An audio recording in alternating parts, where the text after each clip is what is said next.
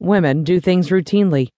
For example, we clean the house the same way. Our morning ritual of applying our makeup is the same way. We go the same way to work every day. These are just some of the things that we do routinely.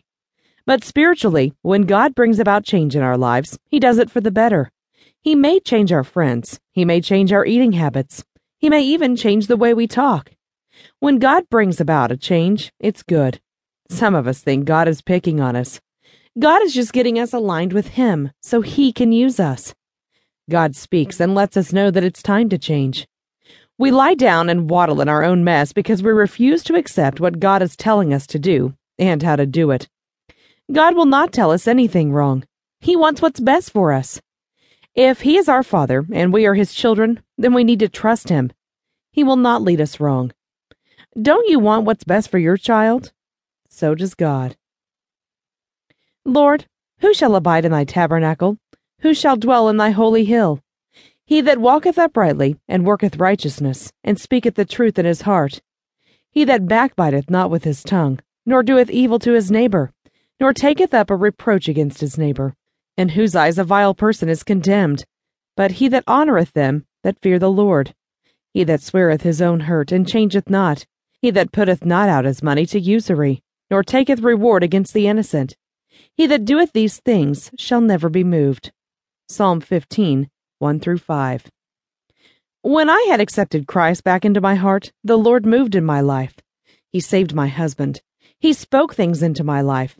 He took me to a level in Him where I had never been before. Change was good. I accepted it. Friends left. It was hard to accept at first, but God spoke. He asked me a question. He asked, Is it going to be me or your friends? Our God is a jealous God. He doesn't want anything or anybody before Him. Sometimes God sets us up for the very thing that we are praying for and don't realize it. Yes, you may have to go through trials, but it's a process that you have to go through in order for God to start using you. God didn't say that would be easy. God is not one of the boys. He's not our buddy or pal, but He is and will forever be our Lord and Savior. He's not the friend you used to have, that friend that you used to call only when it was suitable for you, only when you wanted something from him. We don't seem to understand that God created us, not the other way around. God doesn't need us. We need Him.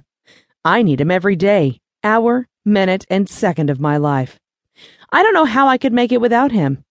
I still wonder how I made it this far.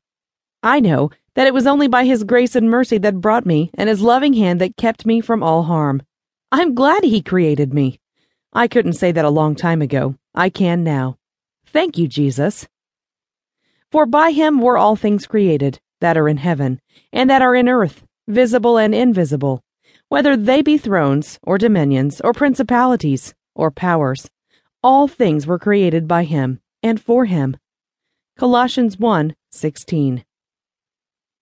I spent most of my life in Atlanta, Georgia, acting crazy and doing things that I'm not proud to say that I've done. God's grace guided me through the stupid choices that I made in life. A lot of tears and heartache, but I made it. I loved living in Atlanta. I loved the city life. I would go back and live again one day, but God has my husband and me in a smaller city for a reason. We have come to accept that. We have work to do in the smaller city. We tried moving so many times. I truly believe had we gone against God and moved, we wouldn't be blessed right now. But because we listened to God, He has blessed us in more ways than one. The devil thought he was going to control us, even after accepting Christ into our lives. The devil didn't know that he was messing with the king's kids. Yes, we have cried together, but we have overcome by our faith in God. That's one of the benefits of having Christ in your life. He'll take care of you. Even though my husband and I really enjoy the city life, we had to be obedient to Christ. We had to plant our feet where God had them. If you move before God, that's telling him that you don't need him. Let God be your guide. And Moses said unto the people, Fear ye not, stand still, and see the salvation of the Lord, which he will shew to you today. For the Egyptians, whom ye have seen today, ye shall see them again no more forever. Exodus 14:13. Remember that once you have given your life completely to God, your life is no more your own. God controls everything. There's nothing that I can't do without Him.